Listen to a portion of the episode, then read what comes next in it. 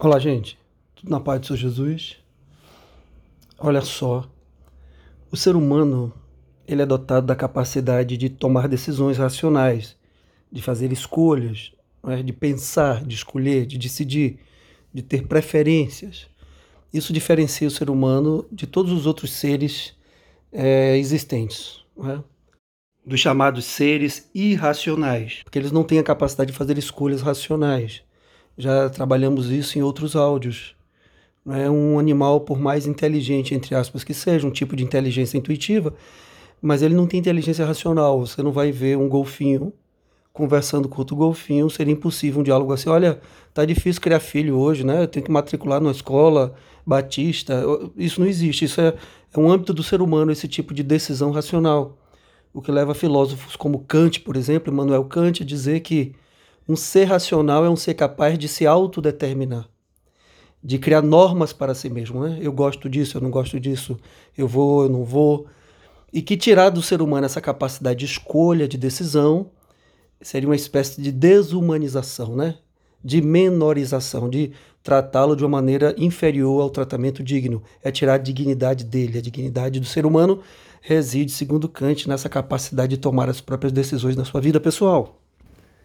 E de fato assim é. Deus nos criou a sua imagem e semelhança. Significa que temos o livre-arbítrio, essa capacidade de tomar as nossas próprias decisões, assim como ele deu também aos anjos, que têm essa capacidade de fazer escolhas próprias.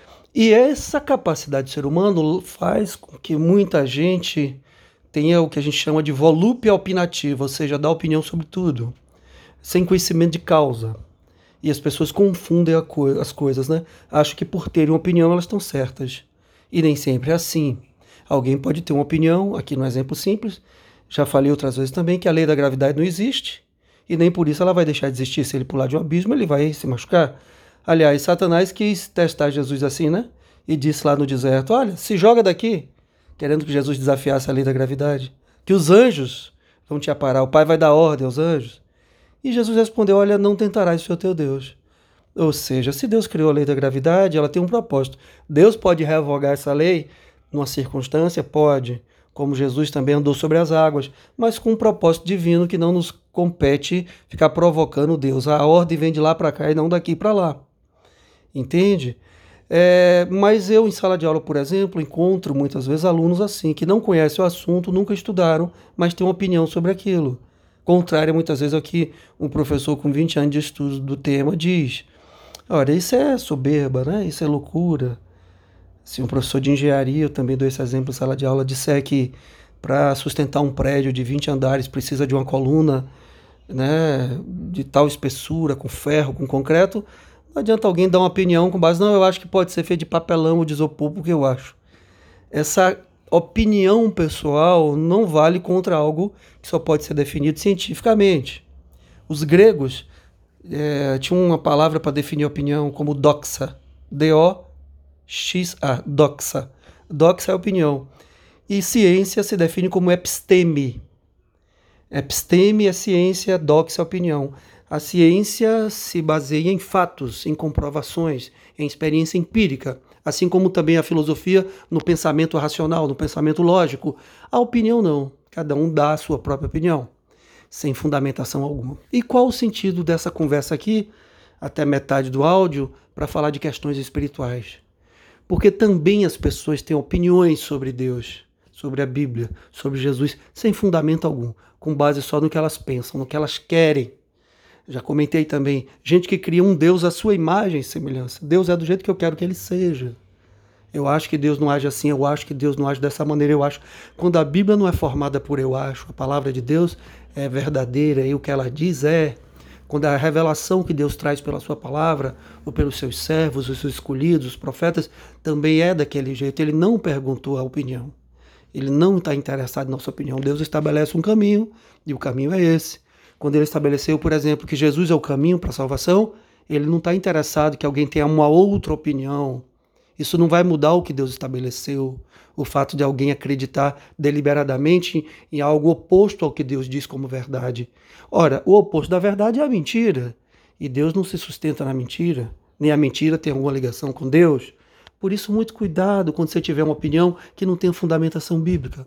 Muito cuidado com quem sai por aí dando opiniões sem fundamentação, sem a revelação do Espírito Santo, confirmada pela palavra de Deus. Eu convido você a ter esse cuidado, a ler os evangelhos, eu tenho repetido, não é? Principalmente, começando no Novo Testamento ali, principalmente no livro de João, o Evangelho de João, que é o mais didático deles. Faça uma leitura, peça ao Espírito Santo é, compreensão. E por fim, desse áudio, o propósito do Espírito Santo nesse áudio é te dizer o seguinte: tem muita gente que tem uma opinião a teu respeito, mas só interessa a opinião de Deus a teu respeito. Tem muita gente que tem uma opinião a respeito de alguém, talvez você tenha também uma opinião a respeito de alguém, mas a única opinião que interessa a respeito dessa pessoa é a de Deus. E muito cuidado para não se pegar brigando contra Deus por você ter uma opinião contrária à que Deus tem sobre algumas pessoas. Não é? Então, é o julgamento de Deus que importa com relação a mim, a você ou qualquer outra pessoa. É o que Deus acha que importa. No final, na hora de prestar contas, quando todos os grandes e pequenos, porque lá não vai adiantar pedigree, cacife, influência, todos vão estar ajoelhados diante de Deus. É a opinião de Deus, é o juízo de Deus sobre cada um que importa. E não o que você achava, o que eu achava. Então, quando você olhar para seu irmão, seu amigo, quem seja, entenda que a sua opinião sobre ele não tem o condão de transformar essa opinião em verdade. Porque a verdade sobre cada um é aquilo que Deus estabelece, todo o resto é mentira, todo o resto é falso. Por isso vale aquela oração de dizer, Senhor, me mostra. E vale aquela oração também de dizer, Senhor, eu não vou julgar ninguém, que tua, por isso a tua palavra diz para eu não julgar, para eu não ser surpreendido no meu julgamento. E você também tome posse dessa palavra com você. O que importa para você é a opinião de Deus. Se você tem vivido no máximo do seu esforço em buscar a vontade de Deus, a orientação da palavra dele, se você tem vivido em comunhão e oração com o Senhor, não importa o que pensam de você. Eu bem sei, porque nada mais sério do que ser aquele que leva a palavra de Deus a um mundo louco que não quer ouvir a palavra de Deus, quer ouvir as suas próprias consciências. É, somos vistos como loucos muitas vezes, né? Como alguém estranho. Ora, estranho é viver longe da vontade de Deus e achar que está certo. Isso é muito estranho. Que Deus te abençoe. Tome posse da palavra, faça da leitura bíblica um hábito, faça da oração um hábito, entregue sua vida ao seu Jesus se você não fez isso. Você que já fez, mas está distante, volte para Ele, porque Ele é a verdade, Ele é o caminho, Ele é a vida. E ninguém vem ao Pai se não for através dele. O mérito é dele. E não se esqueça, a verdade a seu respeito, a verdade a meu respeito, reside no coração de Deus e de mais ninguém. Fica na paz do Senhor Jesus.